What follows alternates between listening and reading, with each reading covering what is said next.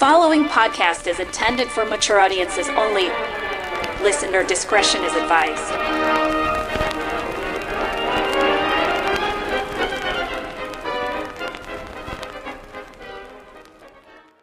Do you have a personal oath? No. Seriously? No. I mean, you have to. no one has a personal oath. Nobody. I think we can agree that at the very, very least, it's not something everyone has, or at least thinks about ever having, unless you've really gotten into self help books and stuff. I, I don't have one either. Though, if I did, if I did, it would probably mention failure a lot, and the uh, the rest would be a lot of uh, sounds like uh, uh, uh, nah, you know, things like that. Uh, uh. How, anyway, however, if you're the model on which legendary superheroes get based, your oath had better fucking bring it. Take this one for instance. Let me strive every moment of my life to make myself better and better, to the best of my ability, that all may profit by it. Let me think of the right and lend all my assistance to those who need it, with no regard for anything but justice. Let me take what comes with a smile, without loss of courage. Let me be considerate of my country, of my fellow citizens, and my associates in everything I say and do. Let me do right to all, and wrong no man. That oath there is uh, the oath of one Doc Savage, a fictional character from the 1930s with seemingly superhuman powers. And he is considered the world's first superhero. As a physician, scientist, adventurer, detective, inventor, explorer, researcher, and apparently, in one story, a musician. Doc Savage takes on the bad guys in uh, a bunch of stories that are over the top pulp fiction plots of Depression era America. He is made to be the prototypical man's man who lived by that oath that I, uh, you know, just mentioned. What oath would you live by? That's hard to say, right? I mean, I, I'm kind of putting you on the spot, but you know, think about it because, you know, it's fun and why not put pressure on yourself for meaningless things? While we do that, because I'm going to do it too, we can talk about Doc Savage and maybe get some ideas for our oaths. Oh, oaths? Oathi. Whatever. As a character of few words and a lot of action, he continually found himself lost in thought and oddly completely confused by women. You heard that right. According to his uh, creator, Doc Savage is the manifestation of Christliness, which uh, can only mean one thing. He believes his dick belongs to the devil. This is going to be very weird. And uh, probably very over the top. Countdown for blast off. X minus five, four, three, two, X minus one, fire.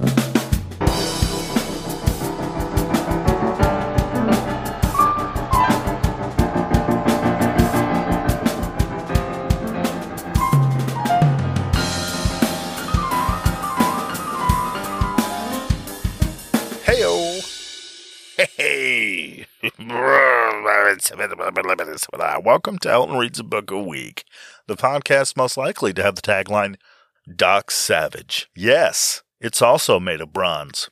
That will make much more sense to you in just a little bit. That particular tagline is courtesy of the fine host of the podcast Words About Books, a podcast with a premise that's seemingly eerily, eerily familiar to me, and I don't know why. Ben and Nate rip books a new, um, I want to say asshole, but I feel like I should probably bleep it. You know, you know what? In honor of words about books, I'm cutting the cursing or bleeping it out because, sure. Regardless, Ben and Nate, they rip books a new with their wonderfully witty insight and hilarious banter. I listened to the episode about The Sandman by Neil Gaiman. Gaiman? Gaiman? I never get that right. Gaiman? And despite my starting uh, The Sandman back in the 90s, I never finished it.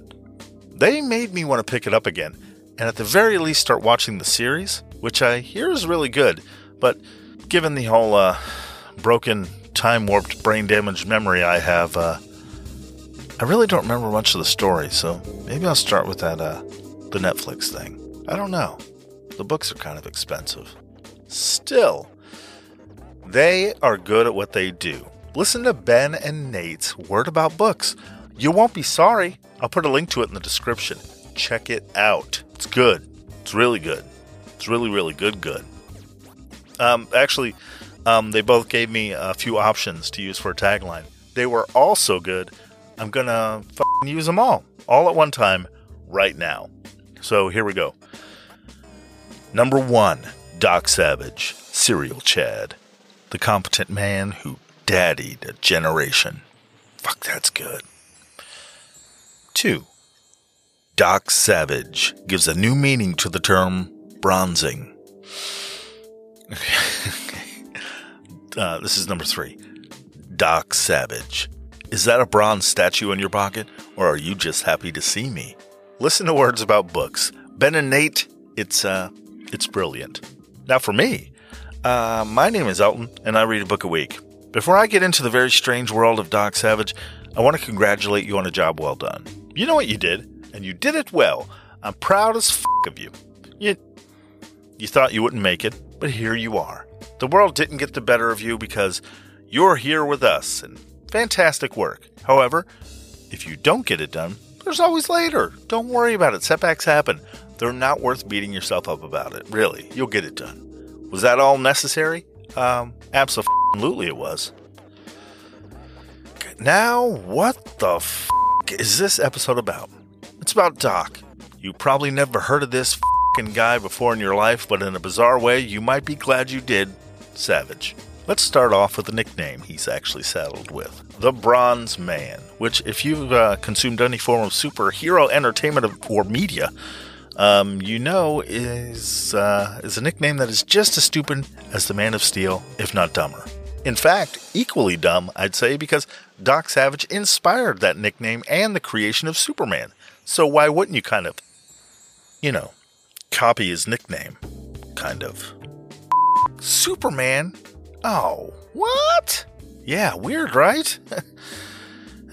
and that's all it is. Don't ask any questions, or the corporate owned, all seeing, all knowing, decentralized AI overlords will. They'll hear you. Damn it, just just keep your head down and stop asking questions. Accept the reality you've been given. We are always watching. it's not funny, Jenna. Did I make a joke? I. I guess not. You've been warned. I, uh. I may have pooped a little. You've smelled worse. I appreciate that, Jenna. That was a weird tangent. Moving on. It was the name Doc Savage emblazoned across the front of this omnibus novel collection, number 10, actually. Anyway, it caught my eye.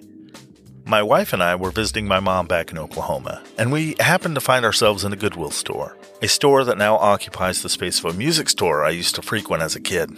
As I walked around quietly and internally weeping at my childhood being irrevocably replaced by a shop of used goods. I was drawn, of course, as always, to the book section. It's an addiction, okay? I I can admit that now.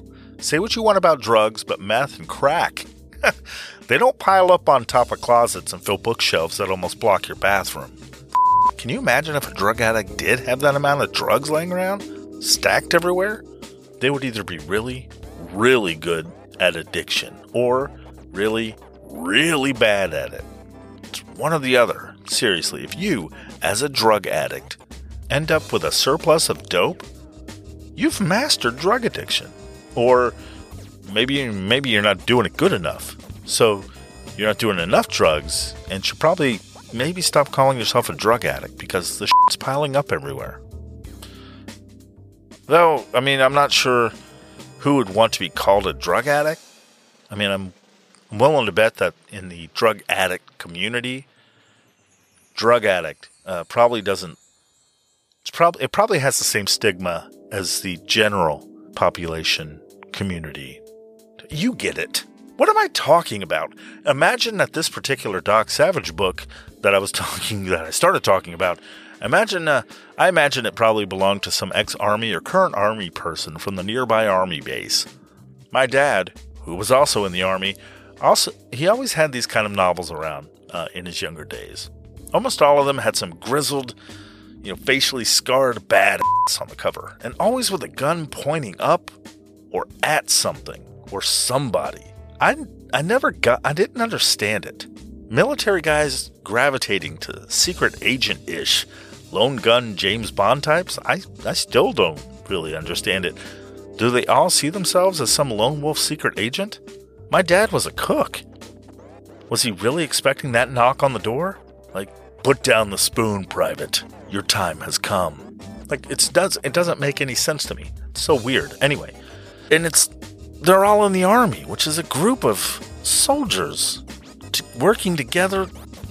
Why are they reading about one guy with a gun? Regardless, out of a weird nostalgic urge brought on by my memory of my dad's novels, I grabbed Doc Savage here.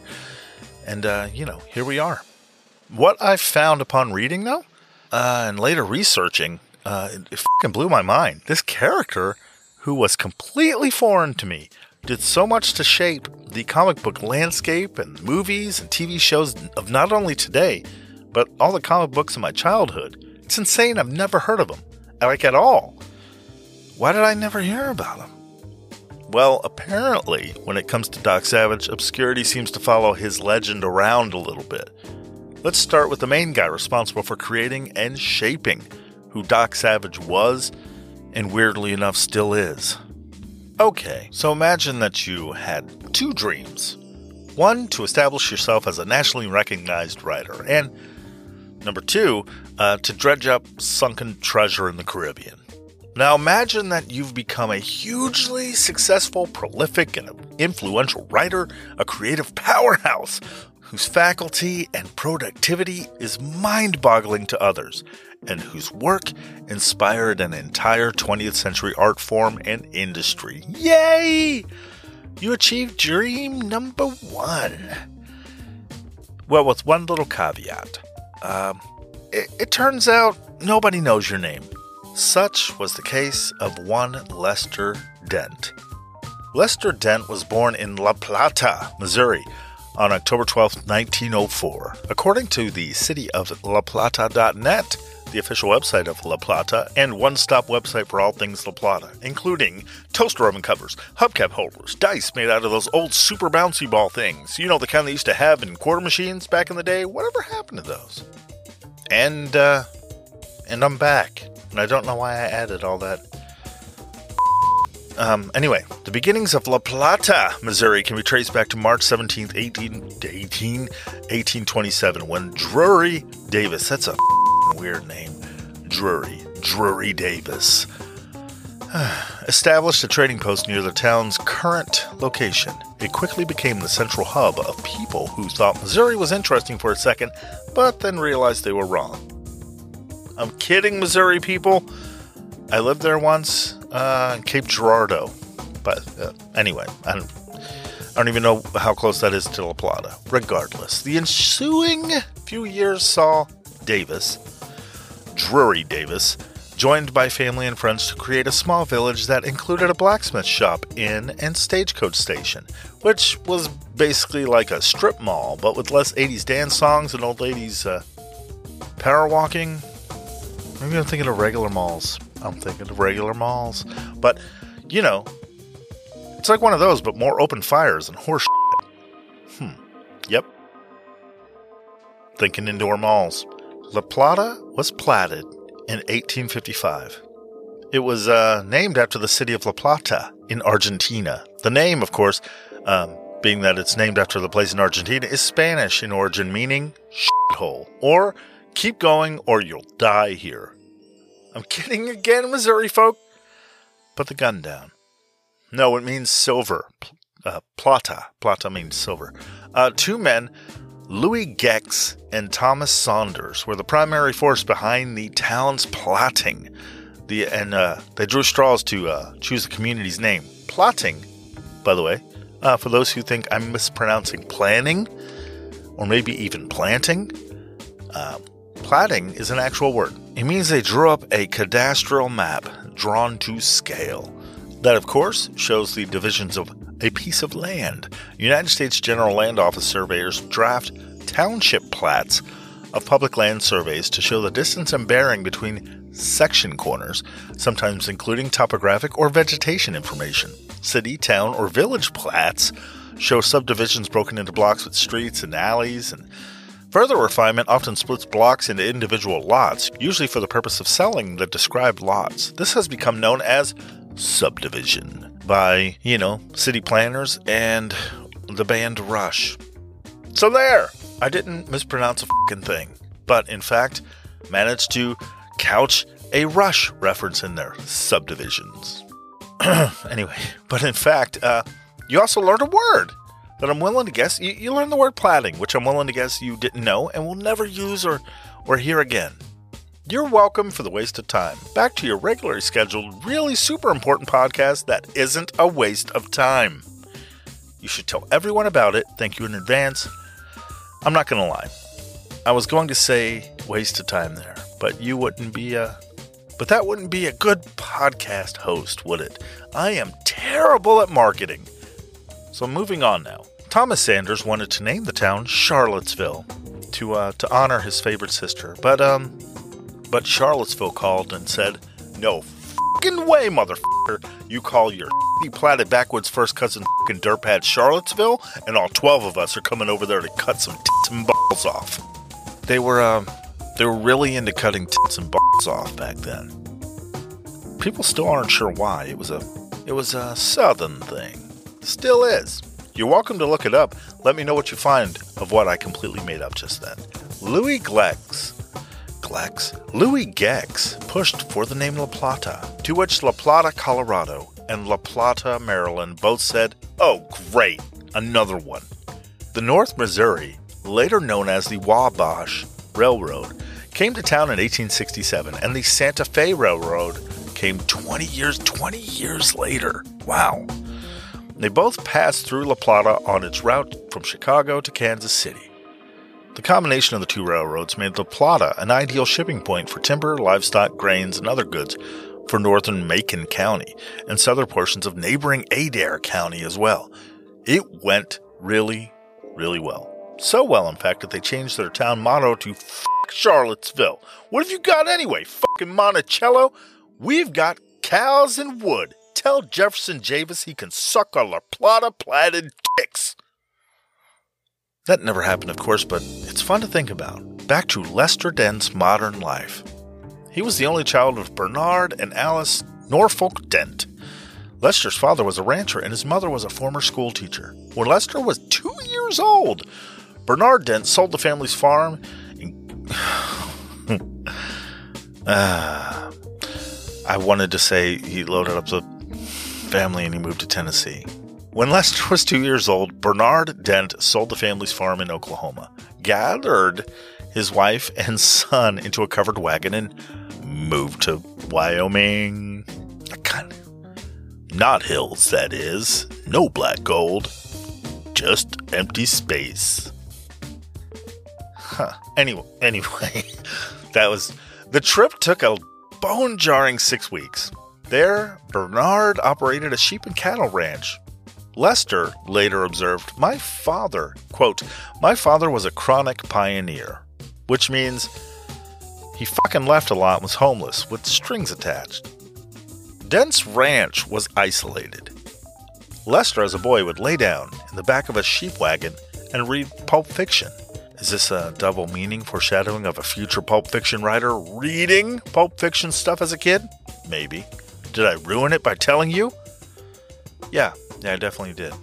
The nearest town, Pumpkin Butte, was 32 miles distant and named Pumpkin Buttes, which meant it, uh, that hardly anyone did business there on account of mispronouncing the town's name, you know, because it looked like pumpkin butts.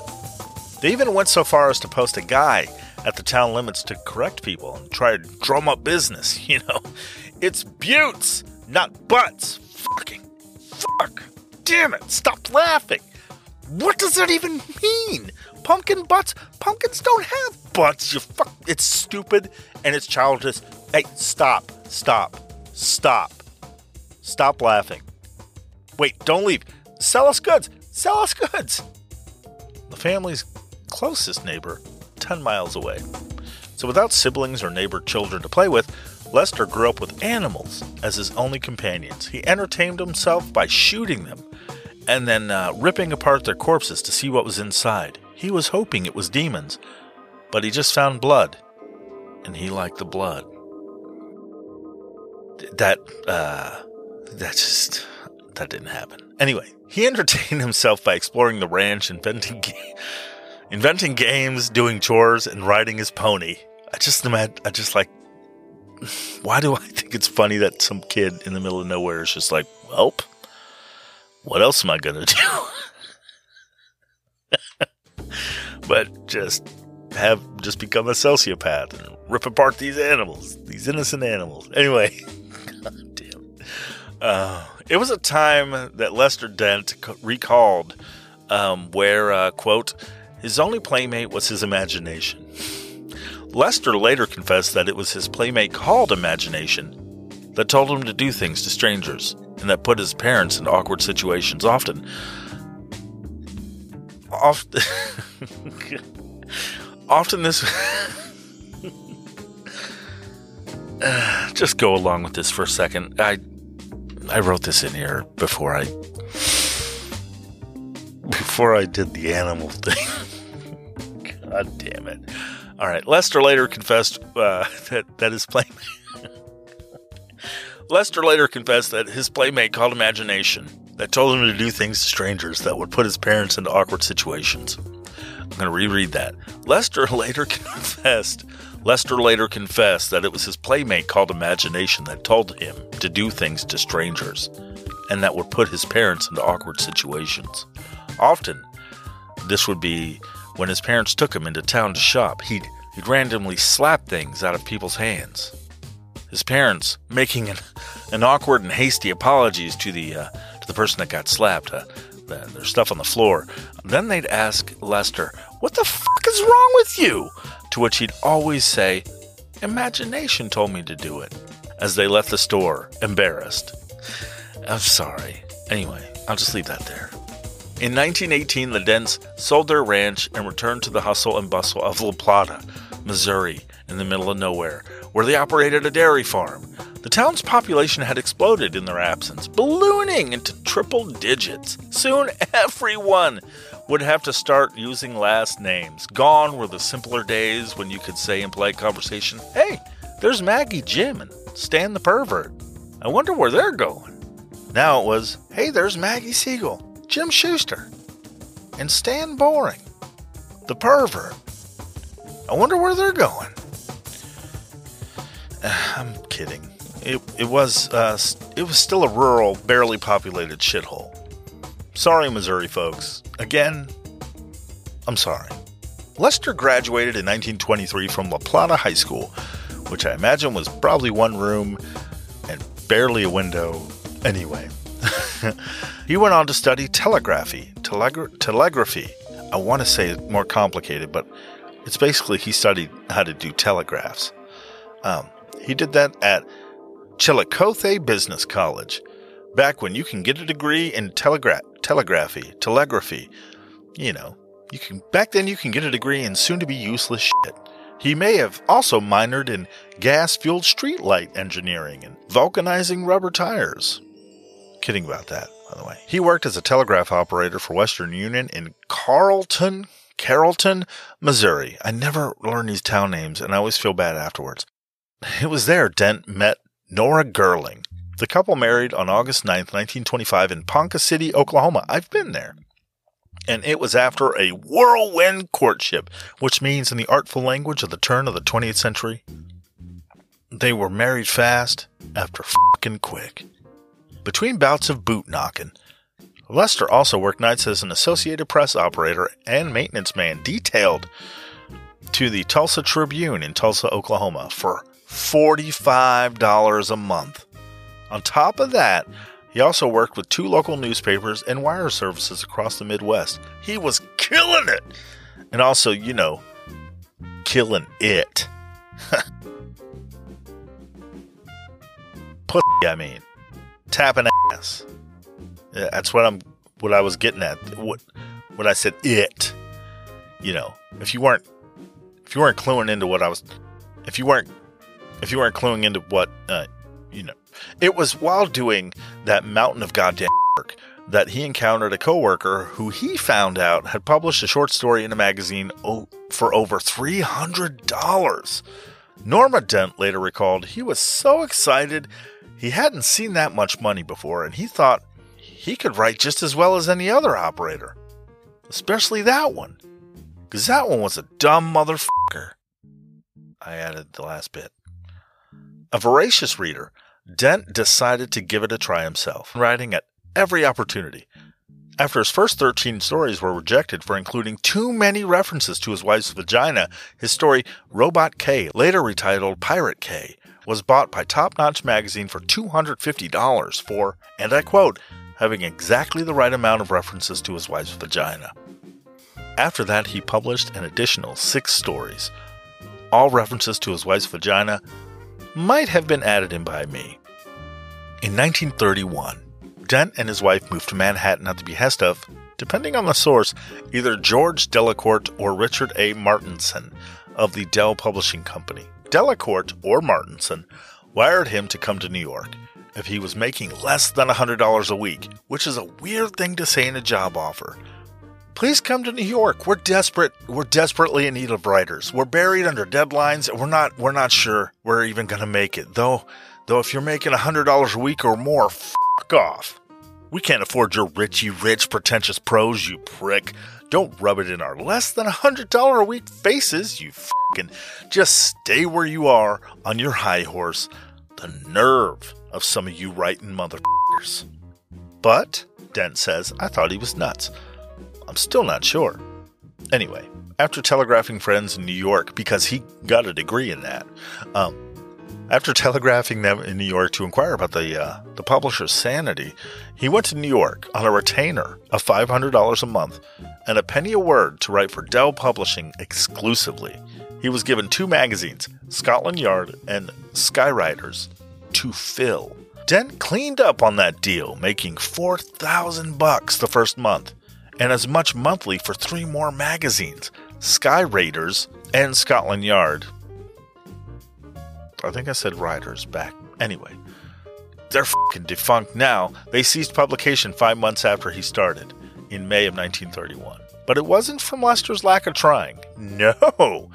No, it was not. Turns out that a thing called the Great Depression had arrived with all of its good times and great outlooks. For the next six months, he would uh, sell a story to a magazine, and, and before he could sell it to another one, that magazine would fold up. You know. Finally, he found some that were on a more even keel as far as production went.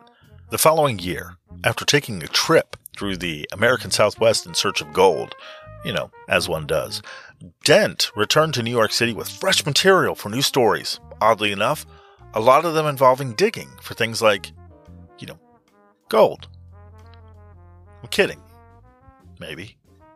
Within months, Dent was invited by Street and Smith Publications, which owned the highly popular character The Shadow, which uh, which is a fictional character created by magazine publisher Street and Smith and writer Walter B. Gibson. He was, uh, was originally created to be a mysterious radio show narrator and developed into a distinct literary character in 1931 by writer Walter B. Gibson. The Shadow has been adapted into many forms of media, including American comic books, comic strips, television, serials, video games, and at least five five feature films, and uh, a radio drama, including episodes voiced by Citizen Kane Orson Welles, um, War of the Worlds, make people kill themselves with fake stories on the radio, Orson Welles. Lester signed a contract with Street and Smith to write stories about a fictional character named Dr. Clark, Doc Savage Jr., a crime fighter with a bent for scientific gadgets and Lester's wife's vagina.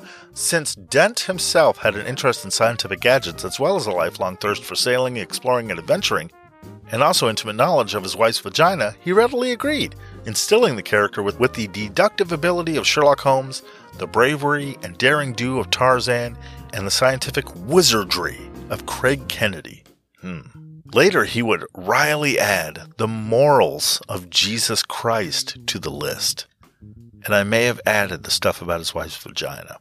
Although Doc Savage was created by publisher Henry W. Ralston and editor John J. Nanovic. Nan, Nan, Nanovic. Nanovich? I want to say Nanovich, just to say Nanovich. Anyway, both employees of Street and Smith, um, those guys, it was Dent who actually brought the character to life. Dent was chosen for his imagination, vivid writing style, and inventive use of science and technology in his stories, in addition to his vivid descriptions of his wife's vagina. I swear to God, I swear to God, I will stop right now. I'll stop. Within two weeks of signing with Street and Smith, Dent completed his first Doc Savage novel, The Man of Bronze. The first issue of Doc Savage magazine appeared in March 1933, with Dent hiding behind the byline Kenneth Roberts, which quickly became Robeson to avoid confusion with the like named writer of historical novels. As mentioned before, Dent enhanced the character's life using many of his own experiences for his stories. Lester's background as mentioned before, Dent enhanced the character's life using many of his own experiences for his stories. His background as a licensed pilot, plumber, electrician, and ham radio operator helped him to dream up and lend credence to Savage's amazing assortment of technological gadgets, such as, get this, electronic pagers, bulletproof underwear, dissolvable parachutes, spray on plastic skin, a hollow tooth that held explosives, and a cigarette case that could shoot darts. Also, a replica of his wife's vagina that could shoot poison darts. What is wrong with me? I'm done now. He was an explorer, so much so that he was a member of the Explorers Club, which is, in fact, a real thing that I learned about while researching all of this.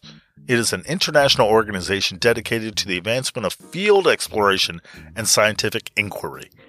Lester was a photographer, lecturer, teacher, inventor, and dairy farmer. He also ran an aerial photography business in La Plata, which, according to him, became a small monster, employing a crew of salesmen and pilots for five planes.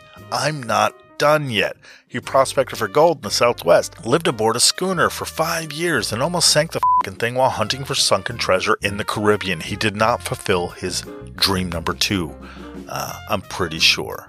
Anyway, Dent back in 1936 did all of that, ready?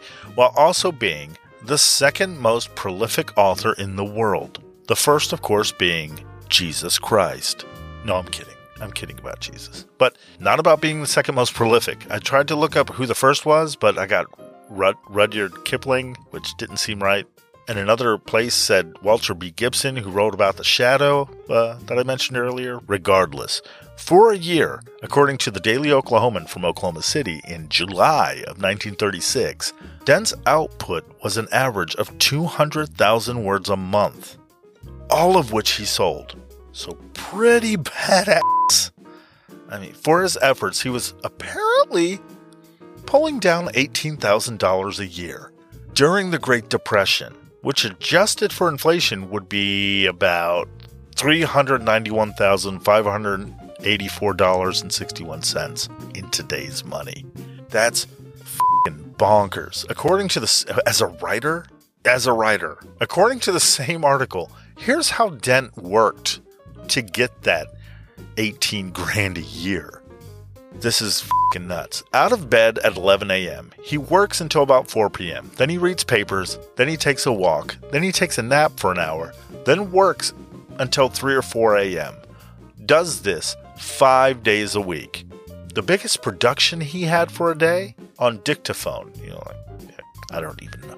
He had 32,000 words on that. A typewriter, he did 24,000 words. Most words turned out in a continuous session was 45,000 words.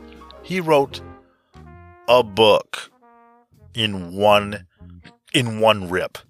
This required a night, a day, and part of a night. From the beginning of plotting, he never revises. His copy comes out of a machine and goes in as is. Holy shit. That's bonkers. And I'm willing to guess probably a lie. I mean, I mean, it was a fluff piece from, you know, that was basically asking Lester Dent questions that were pretty, pretty softball. Like, who wouldn't make themselves out to be a bad writing machine if you're a fucking writer? I mean, come on. I'm not saying he wasn't selling, but I mean that's foot. Oh, a, a forty-five thousand words in one in one rip. Not, but I mean, okay, the the goes as is part, just just spitting out, not editing that part. Uh, I might actually think is true, as you'll as you'll hear later. Dent wrote a sixty thousand word book length Doc Savage story, but the forty-five thousand word thing was wasn't even a. He wrote a sixty thousand word book length Doc Savage story. No word on whether that was all one fucking coke binge, crazy fucking meth night day and part of a night run. Anyway, but he did write a sixty thousand word book. The Doc Savage magazine, by the way, was the most successful pulp magazine in the world the second year of its existence. How the f have I never heard of Doc Savage? Still, Lester trotted the globe with his wife, from South America to Cuba and Canada, gathering info for his books. Get this once while in Europe, before the outbreak of World War II, he was questioned for taking unauthorized photos and managed to get out of Austria one step ahead of the Nazis. Lester would later recall, quote, We were in a dark room lit by a bright overhead light. Men with German accents circled me like sharks while they barked out questions. I had no idea what to tell them or even what they were saying. Then I remember something a man in the U.S. Embassy in Leipzig told me to say, should I ever find myself in a situation like this. I was so disoriented, but I managed to spit the phrase out amid their blitzkrieg interrogation. I said, Gentlemen, I don't know the answers to your questions, but perhaps an American dollar would help. They looked at each other in confusion, then pow! Out of nowhere, this guy comes out of the shadows, kicking and punching the shit out of every Nazi in sight. I didn't know what the hell was going on. Blood, piss, and shit are flying everywhere. Then, for some reason, there was some smoke, and it was chaos. And from inside it all, I feel a tug on my sleeve, and I was pulled from the room, passed out, and woke up in my hotel room, next to my wife. Crazy, right? Uh, no other than the private Eugene Hell is in the Blood dollar uh, edition. The uh, the Nazi thing was true, according to him. So, according to Lester, anyway. So maybe I don't I don't know. Uh, maybe he did that with the Nazis. Apart from Doc Savage, Dent churned out detective, mystery, and air adventure stories under a dozen different pen names during his lifetime. After the Doc Savage series ended, he went on to write six successful mystery novels, while also publishing stories under his own name in popular magazines such as Collier's and the Saturday Evening Post. In a 30 year career spent mostly in the realm of pulp magazines, Dent turned out about 175 novels, and yet his name remains obscure to the public at large because, because all but a few of those novels were published under the name Kenneth Robeson. How f***ed up is that? His last published short story was a western titled Savage Challenge, published in the February 22, 1958 issue of the Saturday Evening Post. Dent suffered a heart attack in February 1959. He was hospitalized but subsequently died on March 11, 1959. Dent is buried in the La Plata Cemetery. A last novel, Lady in Peril, was released as a half of an ace double, which is two novels in one book. Um, it was released the month that Lester died a writer until the end. Dent's signature creation as Robeson was Doc Savage, a hugely popular pulp hero of the 1930s and 40s who enjoyed a major renaissance in the 1960s and is once again in print today. Before we go on, though, Lester Dent made his nut writing for pulp magazines and novels. What the f are they? Uh, we've already mentioned them. Might as well fucking what the f is pulp? Lester Dent's books were pulp fiction through and through. It's how he earned all the sweet folding green. 18 grand a year. Great Depression, Jesus. What what is Pulp Fiction though? It's it's you know it's of course uh, a movie made by Quentin Tarantino in 1994, some 50 plus years later. So yeah, yeah, that's it. You're welcome. Thanks for stopping by. Uh, no, no, but uh, the Pulp Fiction books are what the title of that movie refers to. See, book book publishers back in the day, they didn't always have an interest in books as such, which is crazy, as they were book publishers. That might seem like I was drunk when I said that, but it's true. They were more like experts at merchandising than actually creating and making books. Sure, they manufactured a certain number of titles every year, advertised them, sold as many copies as possible, and then did it all over the next year. But uh but just not a lot to a lot of places. Sometimes a book would be reprinted and sold again if it were popular, of course, because the best way to sell something is to sell it more than once. Still, print runs were usually modest, and so generally so were the profits. This was a chicken and the egg industry for some reason, because the other problem was the lack of bookstores. What what the f- lack of bookstores? You think it would be uh, in the interest of people that sold books to want more to be made. You know, make that pulpy print scratch. Alas, no. If you uh, if you dig a little deeper, you find out why. Um, there weren't that many bookstores selling the books. Uh, the average literacy rate in the U.S. at the time was around four percent. You know, given that information, uh, would you open a store to sell a assload of books that a majority of people would stare at like a dog that had just been shown a card trick? I don't think so. It was the same for the people producing them. On top of that, bookstores were clustered in big cities because that's where most of the people were, and uh, in turn, more readers were in, you know, one spot. So, uh, this kind of screwed over folks living in the suburbs and rural communities as far as books getting books were concerned. Uh, they were out of luck. Fun fact a lot of bookstores at the time operated more like gift shops with, with only a few books available for sale like a like a Hallmark store that are usually found in malls that no longer exist. For younger readers, just search for Hallmark store, you'll get the gist. Publishers actually did a lot of their business via mail order, direct to customer kind of thing, and through book clubs and other distribution systems. Still, it wasn't as lucrative as it would be later getting it through the mail, though, uh, it wasn't good for sellers or consumers because you know they like to benefit from a from a little pro- product touchy feely, touching the feel in the pages, and you know before they buy. People often like to handle the fucking thing before they're shelling out their hard-earned scratch for it. So not not being able to follow the books with their sultry pages and textured covers and probably it probably wasn't doing book sales any favors, not being people not being able to look at them. Plus, no one was taking advantage of people's satisfaction of impulse buying. Who doesn't like a good impulse buy? Impulse buying, by the way, is the sudden and immediate purchase of a product without any pre shopping intention.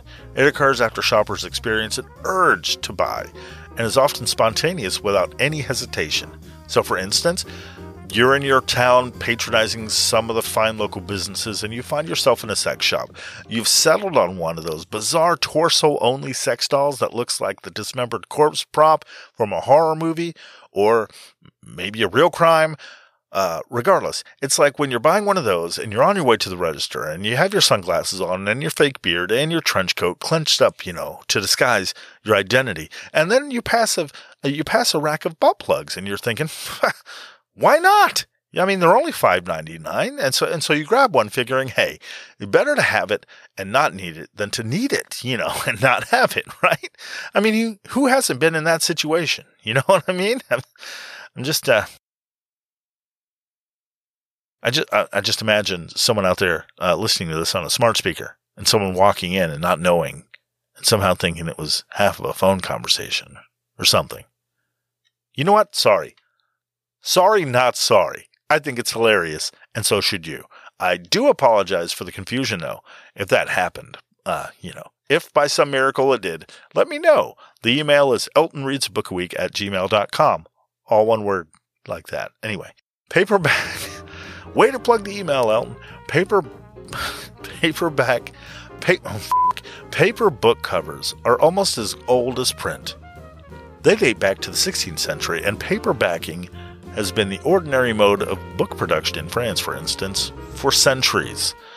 The first edition of James Joyce's Ulysses, published in Paris in 1922, is a paperback, which I think I mentioned a few episodes back for its pornographic, explicit references to the human body and its iconoclasm. It's, iconoclasm. That's, I said it wrong, I think. Joyce writes about shitting in it too. Shitting, no less. Shitting. Shit. Sorry. No less. I don't. I don't know why I'm doing that. I'm beyond the point of no no return with cursing at this point. In, in the United States, paperback publishing was tried on a major scale at least twice during the 19th century. First, in the 1840s, with an enterprise called the American Library of Useful Knowledge, and then after the Civil War, when unfettered by international copyright agreements, American publishers American publishers bought out cheap editions of popular European novels and printed those off, you know. Because fuck copyright laws. Then one day, there was a revolution. On June 19th, 1939, a man named Robert DeGraff launched Pocket Books. It was the first American mass market paperback line, and it transformed the industry. Neither the theory nor the practice of mass marketing paperback publishing was original to DeGraff. No, and credit is usually given to an Englishman named Allen Lane, who was the founder of Penguin Books. According to a company legend, as Kenneth Davis explains in his indispensable history of the paperback book Two Bit Culture, Lane had his eureka moment while standing in a railway station in Devon, where he had been spending the weekend with the mystery writer Agatha Christie and her husband. He couldn't find anything worthwhile to read on the train back to London. I like to think that the entire reason he came up with uh, paperback books was was to explain why he bought a lot of porn at a train station. I swear! Look! Look, I read the newspaper while waiting. The only thing they had for the train ride, however, was all this pornography, I swear it. There weren't any books, which, which, by the way, while I was reading the dirty letters section of Victorian Monthly, I, I had an idea. Wait, no, wait, come back, listen. Cheap small books with paperbacks. See, this wasn't just a masterful ruse to explain you finding so much pornography in my luggage. No, th- th- there was a plausible explanation. After all. And so, in the summer of 1935, he launched Penguin Books with 10 titles, including The Murder on the Links by Agatha Christie, who was a great writer. The books sold well right from the start. It helped that Penguin had a had the whole British Commonwealth, you know, a big chunk of the globe in 1935 as its market. The key to Lane's and de DeGraff's innovation was not the format, it was the method of distribution. More than 180 million books were printed in the United States in 1939, the year DeGraff introduced pocketbooks. But there are only 2,800 bookstores to sell them in. The mass market paperback was therefore designed to get around not having a large book selling retail infrastructure. Because f that, open more bookstores, or let's, let's teach the people how to read. Instead, instead, they could be displayed in wire racks that would be conveniently placed in virtually any retail space. People who didn't have a local bookstore, even people who would never have ventured into a bookstore, could now browse the racks while filling a prescription or waiting waiting for a train. And you know, maybe looking at porno and buy a book instead of the porno. So that their wife who's looking on isn't like, Why are you buying the porno? And they're like, I, I wasn't. I was buying this book, I swear. Anyway, they could buy these books on impulse. Huh? Like a good, you know, reasonably priced butt plug. Pocketbooks were priced to sell for 25 cents. DeGraff is supposed to have come up with that figure after paying a quarter at a toll booth. No one, he concluded, misses misses a quarter. You know, just throw that money wherever. DeGraff road tested his idea in the only city that believed his stupid porn excuse New York City. Because of course they did. All murderers from birth, New Yorkers. The lot of them. I'm kidding, of course. That's a callback to a previous episode. Moving on. He sold the pocketbooks in subway newsstands and similar outlets. He knew he had a winner when 110 books were sold in a day and a half at a single cigar stand. He had discovered a market. Paperbacks vastly expanded the book universe. The industry got a taste of the possibilities oddly enough, during the war. The second war to end all the wars and the wars. But you know, wouldn't end wars. Uh, anyway, encouraged by the success of Pocket and Penguin, publishers collaborated to produce armed services editions of popular titles. Double columned, paper bound books, trimmed to size that would easily uh, slip into the pocket of a uniform, and made to be thrown away after use. Which is weird because books can be reused. Anyway, the books were distributed free of charge to 16 million men and women who served during the war. Publishers also offered their own books for sale to the troops. Did it make them avid readers? No, but it did offer them a myriad of excuses when caught with the porno in their bags. Come on, honey, look, it's nothing. Look, the only other thing was a shitty book like this paperback. I mean, come on. Victorian Titties Monthly has better stories. Everyone knows this. Oh, don't, don't leave it. But where, where are you going? Uh, no, that wasn't, that bit wasn't true. Anyway, according to Rabinowitz, 1,180 titles were published in Armed Services editions. An astonishing, holy fuck, this number. 123,535,305 books were distributed at a cost to the government of just over 6 cents a copy. Bang! Paperbacks also transformed the culture of reading. DeGraff was a high school dropout, as was Lane, who left school when he was 16. And um, he also seems not to have been much of a reader. He had no apparent investment in the notion of books as uplifting. These new po- quote, these new pocket books are designed to fit both the tempo of our lives and the needs of New Yorkers. He uh, he announced in a full unquote. Uh, he announced in a full page ad in the Times the day his new line went on sale. The copy was written for him by somebody in an advertising agency. Quote, they're as handy as a pencil, as modern and convenient as a portable radio, and as good looking, un- end quote, unquote. I have yet to understand what that means. Is, is he saying that people with portable radios were looking at people with paperback novels and thinking, Wish I had, uh, wish I had that instead of this stupid, expensive thing that plays music and news and makes sounds. Look at all those pages. What, what is that? What is that, a cover? Trade me, man. Can you imagine people reading books on the way to work, during their lunch hour, standing in line at the bank, exactly the way that millions of people listen to music through their earbuds today? You can't tell a book by its cover, but you can certainly sell one that way, by the way, which is an awful segue to this next part. To reach mass market, paperback publishers often put the product in a completely different wrapper. See, that's fucking. That went, I went right from the music, making no sense for the it to be like a radio. And that's such a dumb. Anyway, the book covers.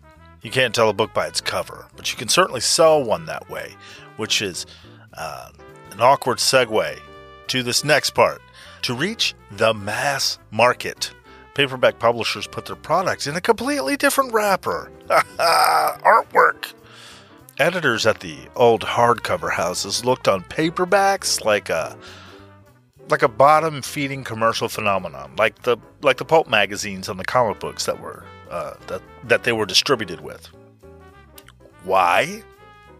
Because books with pictures on the outside erode the content inside. Obviously, everyone knows this. Um, the best art is advertised on plain white surfaces with block text. People don't like color. It's why the most popular clothes have always been beige, gray, white, and black, but never in combination. Ever. We're not a population of sluts. I don't know what I'm saying.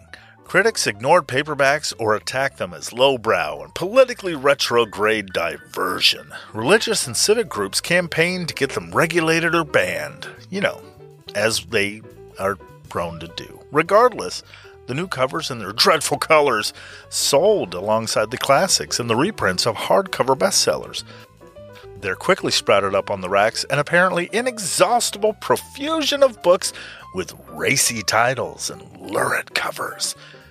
Hitchhike Hussy is the title of one by John B. Thompson and Jack Woodford. Uh, that was published by Beacon, I believe.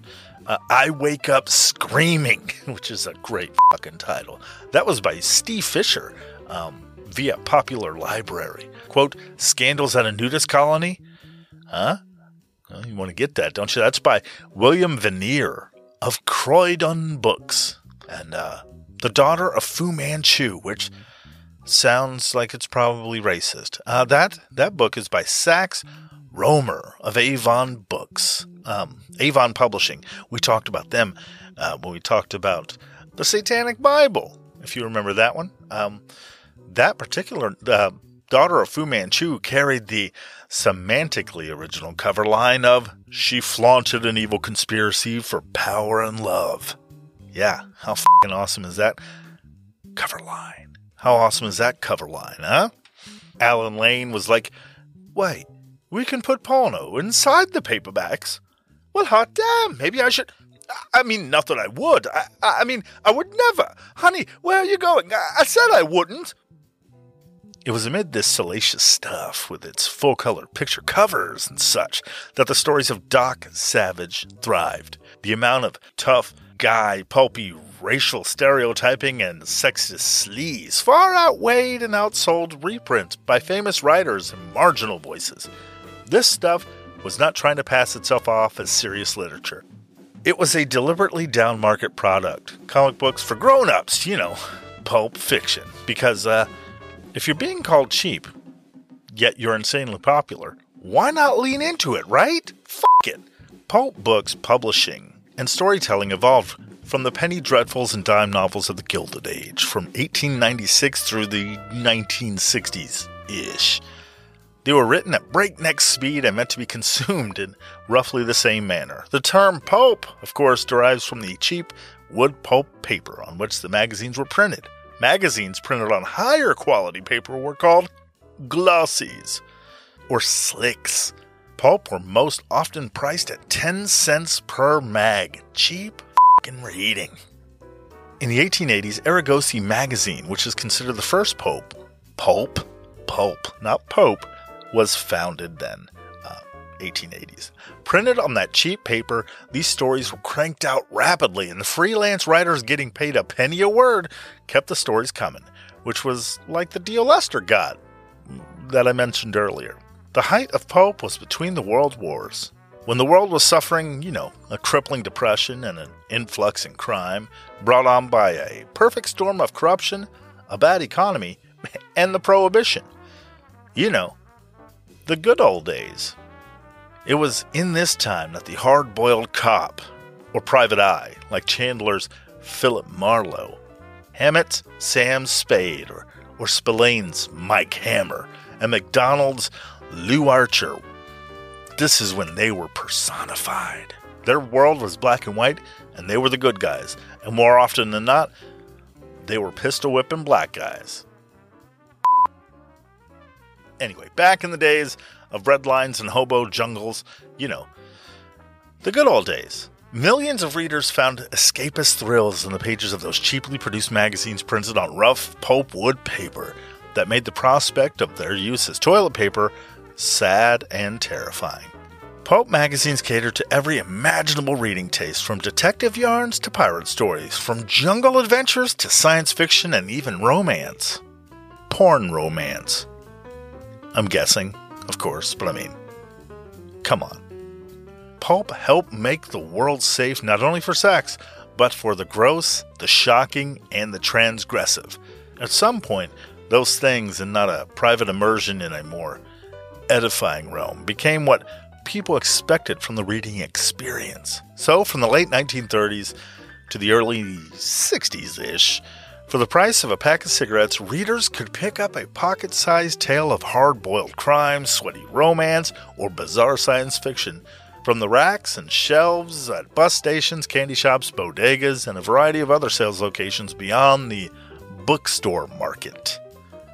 But paperbacks and their pulp offerings had a role in changing 20th century literature. They were market disruptors by putting pressure on the hardcover houses, and that meant putting pressure in turn on the legal regulation of print.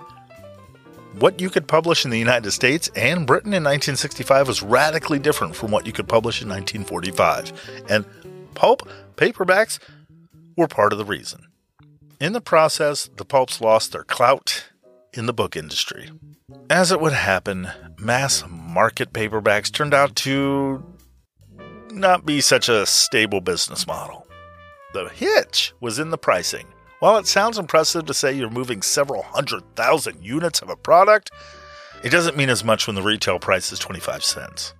The money you're making is not so impressive. DeGraff paid his writers a 4 cent royalty. That's a penny a book, which is also what writers were paid for the armed services editions of their books. Once you figured in the retailer's cut, which was up to 50%, paper costs and distribution, there was very little margin, often something like half a cent a book. The game plan was to get your money out of the deal as soon as possible. But like discount retailing, you had to sell a lot to make a profit.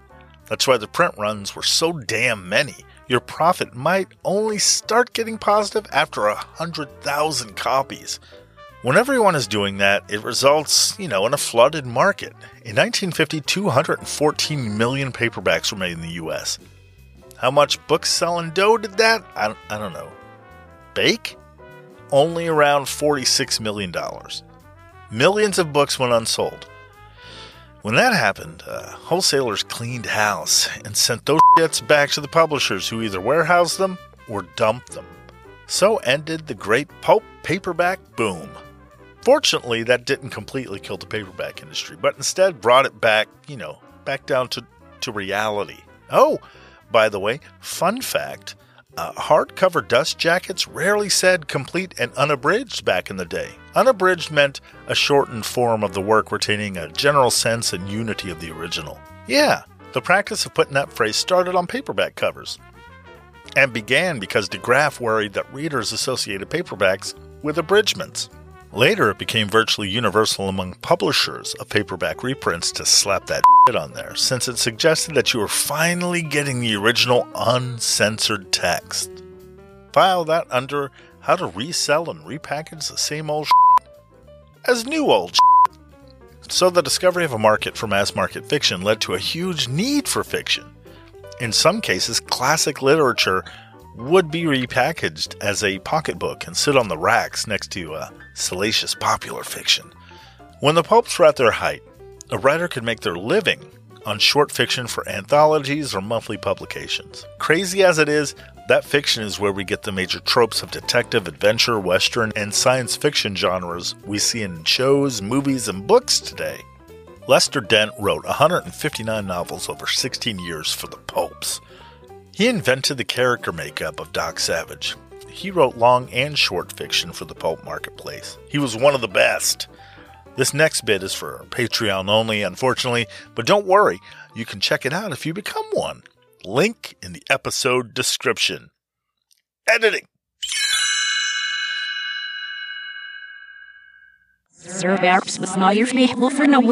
Using the special framework he developed did a lot for Lester's career. It was Lester's plot formula cheat code that helped him to write a fuck ton of Doc Savage books, amongst other things, you know. The world met the man of bronze in a novel titled, oddly enough, The Man of Bronze.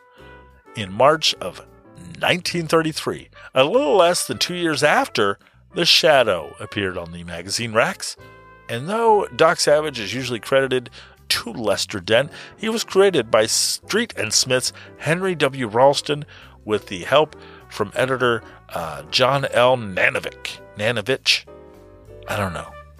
N A N O V I C. I'm never sure how to say those names. Nanovic, Nanovich.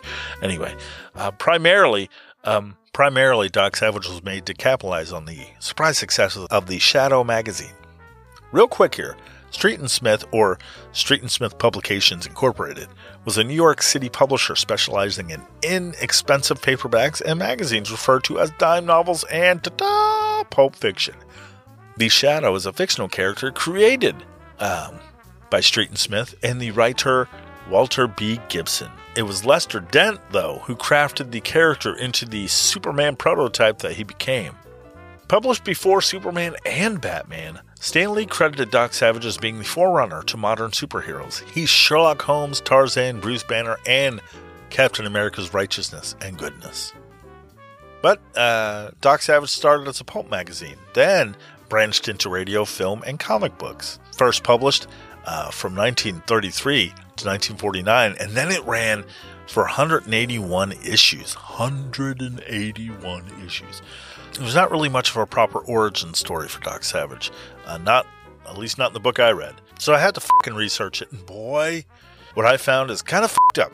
At least by, at least as far as I understand, maybe by today's standards, Doc Savage was the son of a scientist and adventurer, Clark Savage Sr., and is unlike a lot of superheroes. First off, um, I'm not sure superhero is the right word. He had no special powers at birth or was given any through some, you know, outside circumstance, like being zapped with laser beams or uh, gamma rays or a lab accident or, you know, space magic or herpes. Instead, he gained his superpoweredness by being abused by his father, who raised him almost exclusively. Clark Savage Sr. was obsessed with creating a son who was close to physical and mental perfection. Tell me that's not the ingredients for fed up child stew. Yep, seeking physical and mental perfection, he was trained from birth by his father, who brought in help. He got a team of experts and scientists together to help raise his son.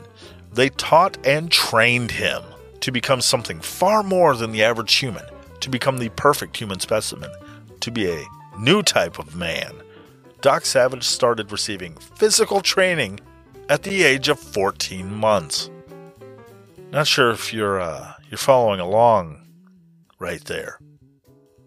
So I'll repeat it. He was both physically and mentally trained from birth by his father and a team of scientists. They started at 14 months. Fucking now, having been, now me having been a human being living around other human beings for quite some time, I can safely say this is not the way uh, you raise a child. No, no. In fact, I'm willing to say, given the familiarity I have uh, with with the, all of the all of the experience I have, um, that that when you're physically and mentally trained from birth by scientists and experts, that's that's probably uh, abuse of some kind. Somewhere in the neighborhood of this kid is our guinea pig, scientific experimentation kind of thing, in all probability. For anyone listening out there that has any question about this or feels that maybe I'm hitting close to home, let me clarify. If your childhood consists of a cadre of oddly specific tasks being doled out by guys in lab coats meant to elicit certain results in your physical and mental makeup, and the person giving you those tasks often often refers to a clipboard during your interactions with them, that's not normal. Like at all. You're being experimented on and it needs to be it needs to be addressed. It needs to be reported. Now, okay, this this it does, okay. Now this isn't specifically described as as such in anything I found about Doc Savage, but come on, scientists science, scientists don't Scientists aren't going to hang around a kid just to raise them because a buddy needs help. Not unless they're they're getting some kind of, you know, not unless they're doing some kind of studies, or, or that kid is is part of some kind of experimentation that they're gonna that they're gonna build some kind of paper on to be published. Like they're gonna they're gonna they're trying shit. You know what I'm saying? Or or maybe that kid is the side effect of one of those experiments. I don't know. Do with that what you will. Doc Savage uh, science, science experiment abuse victim. okay, under his father's guidance, he became a polymath in that he gained a mastery of numerous fields while also becoming a master of the martial arts. Huh. His, his original training was as a surgeon, but he was equally skilled in chemistry, electricity, engineering, archaeology, and many others because when you're being poked and prodded by dad's scientist team, uh, you ought as well become good at everything. It's the least they can do for you. It is frequently mentioned in the adventures uh, that Doc Savage would spend two hours every day, rarely missing a day, working on his mind and body to further improve his capabilities. This went beyond just physical tests of strength, but also mental exercises of mathematics, identifying certain odors, and testing his hearing. He thus possesses peak human capabilities as well as a genius level intellect. Little Clark Savage will grow up to realize that he could use his abilities to help humanity and dedicated his life to doing just that. As unrealistic as as he already is, this seems to be uh, to me just just too far. Why wouldn't he be at least a little rebellious at some point, right? Maybe after maybe after this little uh, especially after this little revelation here. Uh, from the age of 13 to nearly 17, he was traveling the globe. From one master to another, he learned the skills he required to meet his purpose. A few examples of what a teenage boy did for roughly three years traveling the world. A teenage boy. Get ready for this shit. I'll try to be quick, I promise. He learned winter survival skills from fur trappers in Canada, animal tracking and woodcraft from an Amazon Indian tribe. He took flying instruction from the best pilots in the world at the time, and he was schooled in diving and sea lore from Polynesians in the South Seas. He studied yoga, hypnotism, emotional control, and how to block his mind from the effects of pain in India and Tibet. He learned extensively in the martial arts of personal combat. As I said before, he also picked up the unique habit of unconsciously making a peculiar trilling noise during moments of stress or concentration.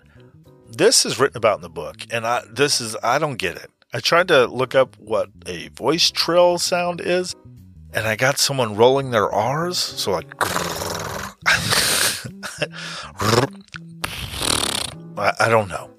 I don't know what it is. Um, I also found a vocal coach talk about trilling. She's a, uh, a vocal coach, opera singer, doing some loud ass singing and calling it trilling. I don't, I can't imagine anyone doing either one comfortably in a subconscious kind of way while concentrating, you know, unless, of course, they were raised, maybe, by an abusive, crazy scientist daddy and his deranged friends. I wasn't, so yeah, maybe I don't, I don't get it. Anyway, moving on. In Indochina, he learned how to prowl through the jungle with stealth by observing the movements the movements of the great jungle hunters, the jaguar and tiger. A little reminder, people, he was a teenager. A fucking teenager crawling around the jungle, fucking around with giant murder cats.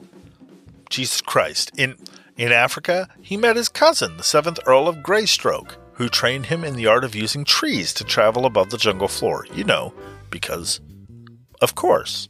He learned and mastered vocal imitations and ventriloquism. If all this wasn't enough, to, de- to develop his other senses, Doc spent several weeks in a school for the blind, eyes bandaged except for daily exercise periods. He also attended a school for the deaf, where he learned sign language and lip reading, and at some point learned how to pick locks and open safes for some reason. Still, it wasn't until his father was murdered in the lead up to the first adventure, the Man of Bronze, that he fully becomes the semi superhero everyone would know him as. For those keeping up at home, Doc Savage has a genius level intellect, is in peak physical and mental conditioning, while also being a skilled scientist, surgeon, inventor, detective, athlete, and martial arts master with a photographic memory uh, and also a master of disguise. All this shit, and he never smoked weed once. Not once tripped out on fucking ass. Come on, no acid? Come on, peyote, give me a fucking break. All right. So, alcohol? Does he get shit faced? All right. So that is the man, right? Now who and what does this man work with? Does he have a job? Where the fuck does he live? Okay, for money, he's independently wealthy. In fact, his entire operation is funded with gold from a Central American mine given to given given to him by the local descendants of the Mayans in the first Doc Savage story. Since, quote, since their first great adventure long ago, their activities had been funded by Mayan gold. This wealth came from a secret valley deep in the Republic of Hidalgo in Central America. Doc Savage's father had discovered it a generation or two ago. What the f- that means, I don't know. The place was known as the Valley of the Vanished. Kindly, King Cha'ak ruled over this enclave that had survived untouched by civilization since the days of the conquistadors. Sometime after Doc Savage had been born, his father had made an arrangement with the king. The agreement stipulated that when his firstborn son came of age, he would have unlimited access to the treasure. After all, it did not do the Mayans much good since they did not interact with the outer world, which still doesn't know of their existence to this day. This is the legacy that Clark Savage Jr. left to his son. Doc had learned of it only upon his father's death, and following certain clues, visited the valley.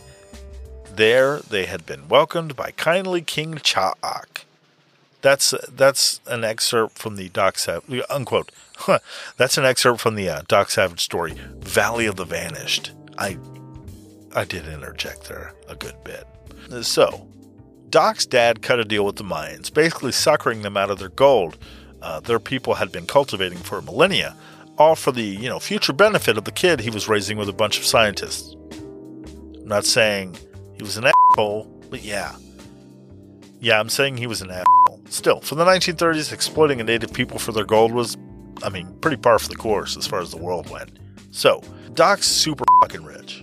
He has access to cars, planes, houses, drugs, women, if he knew what to do with them.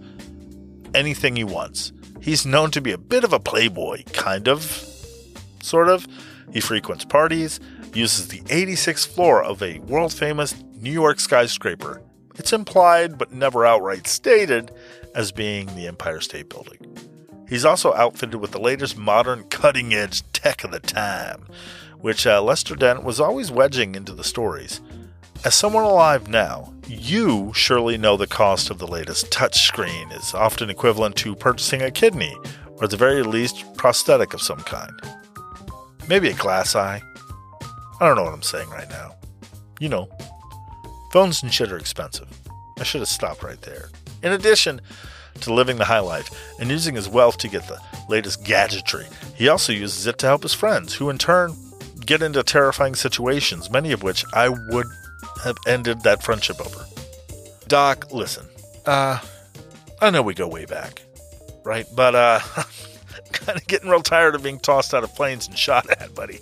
I mean, I mean, and often simultaneously while on fire. It's just not, it's just not conducive to, you know, living into old age like I want to. Plus, I think the gadgets you're making me use, they might be making me sterile, Doc. I, I know you, I know I know you make the shit. I know you make the but damn it, Doc. Testicles should not be glowing. Doc has come to rely on a group of five people, which are affectionately called the Fabulous Five. yes, the Fab Five. They are experts in their given fields. Andrew Blodgett, or Monk Mayfair, uh, he's the chemist. Uh, he's named that because he looks like a monkey. Seriously, he's called ugly almost every time he's mentioned. Theodore Ham Marley Brooks is a brilliant lawyer and apparently the best dressed man alive, according to some sources. Uh, he also uses long ass, obscure words that uh, all these other supposed geniuses can't understand, and they, they give him a lot of blank stares. Then there's John Rennie Renwick. He's a super talented civil engineer who also apparently punches things well. That's talked about fairly regularly, far more than his uh, civil engineering career. Then there's Thomas Long Tom Roberts, electrical engineering wizard. He's named after a fucking cannon. I'm not joking. And William Harper Johnny Littlejohn. He's an accomplished archaeologist. Together, they fought with Doc in World War One. Then afterwards, became best crime fighter buds. Because you know, when you're not traumatized enough by World War One, get with a group of buddies and get shot at. It's just a thing you do. For those just jumping in here, Doc Savage has basically lived a very weird life that, by current measure, uh, started pretty horrific, continued to be horrific for a, a good bit, uh, being experimented on and stuff. And, it's kind of sad in its current state once you think about it a little bit. Um, anyway, next, after cultivating a myriad of extremely complex skills, Uh, he then, under the freakiest and probably horrifically warped circumstances, ends up in the company of people that are statistically impossible. You know what I mean? Really. Imagine you grow up without a mother, raised by Doc's maniac father who. Come on, he's experimenting on you. Anyway, he gets his friends to experiment on you. But, you know, thank God you were born a genius with the genetics uh, for great musculature and stamina and all that. Then you meet and befriend a group of random people who happen to be the most brilliant in their respective disciplines, and they don't mind hanging out with you for years on end, while while while also being all right with you, telling them what to do, and willing to participate in life-threatening adventures with you, also for years on end. I get it. Uh, it's a you know suspend disbelief or it's a, it's a fictional character, as such and so forth. But fucking shit, give me something I don't have to suspend disbelief so much over. Still, when it comes to all the unbelievable shit, you still have to give a character like Doc overworked savage. You know, give the character himself an out, a place to go and get away from the throwing his best friends in the constant danger and spending, I don't know, lots of money and living in a high rise. New York traffic, you know, some sometimes you just got to get away. Sometimes you, Doc just has to get away. Maybe to somewhere relaxing and calming like Ant- like Antarctica. Don't think it's relaxing? Well, maybe you're a multicolored pussy then. Maybe you have hair color that doesn't match your eyes and skin. You're a regular ho hum non super genius bag. what's that like? I mean, why did I get so insulting all of a sudden? To tell you the truth, I don't know. Doc would not approve. I apologize. Let's diverge a little bit and talk about his influences shall we? Like, take for instance the place Doc when he goes to like uh, think and do deep thinking and thoughts and stuff. You know, for when New York is just too damn New York, I guess sometimes he wants to cleanse his soul amid the cold and howling winds. Uh, he does. He goes to Antarctica to recharge his brain and stuff. Uh, the place he likes to do that in in Antarctica, you know, to, to meditate, level up or whatever. He calls it the Fortress of Solitude.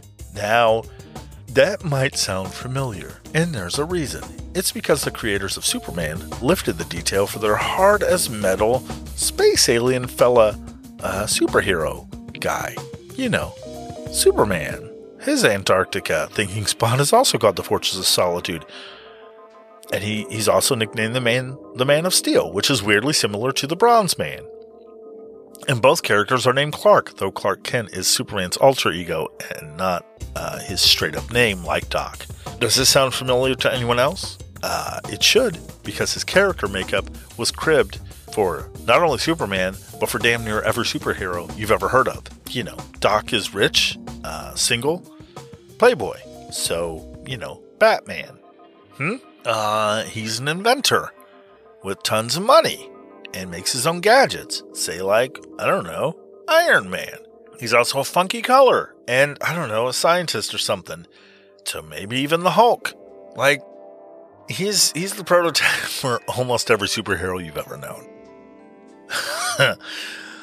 oh my god, it's so weird that I've never heard of him. Okay, so now we come to the part where uh, I'm going to tell you some of these stories, but I think I'm going to have to do that in a second part because ah, this is running really fucking long. So I'll split it and then this I swear this will be the last two parter I ever do. I swear to Christ. I swear to I fucking ah, it happens too too much. I, I I get stuck and then I I oh my god. So fuck it. I'm not do- uh, no more two parters. I promise you. I promise you. I promise you. I promise you. This is the last two parter. Oh my god, I'm such a kid. So join me in part two, and I swear I will talk about uh, the two of the stories out of the four. Okay, um, the Devil's Black Rock and the book called The Too-Wise Owl. they're they're a little okay. Anyway, I will get to those. All right. So join me in the next part, which, if you're listening to this one right after another, it will be in a couple seconds. And if not, will be in a, a, just a, a little bit. okay. again, no more two parters. I swear to God, I promise, I promise, I promise. Thank you for listening to Elton Reads a Book a Week. Uh, if you liked what you heard, uh, please join me on Patreon, where I um, drop these with the extra portions that uh, are edited out for this uh, free version. And uh, yeah, I'll see you there. I'll just be real quick. I'll just I'll just make this short.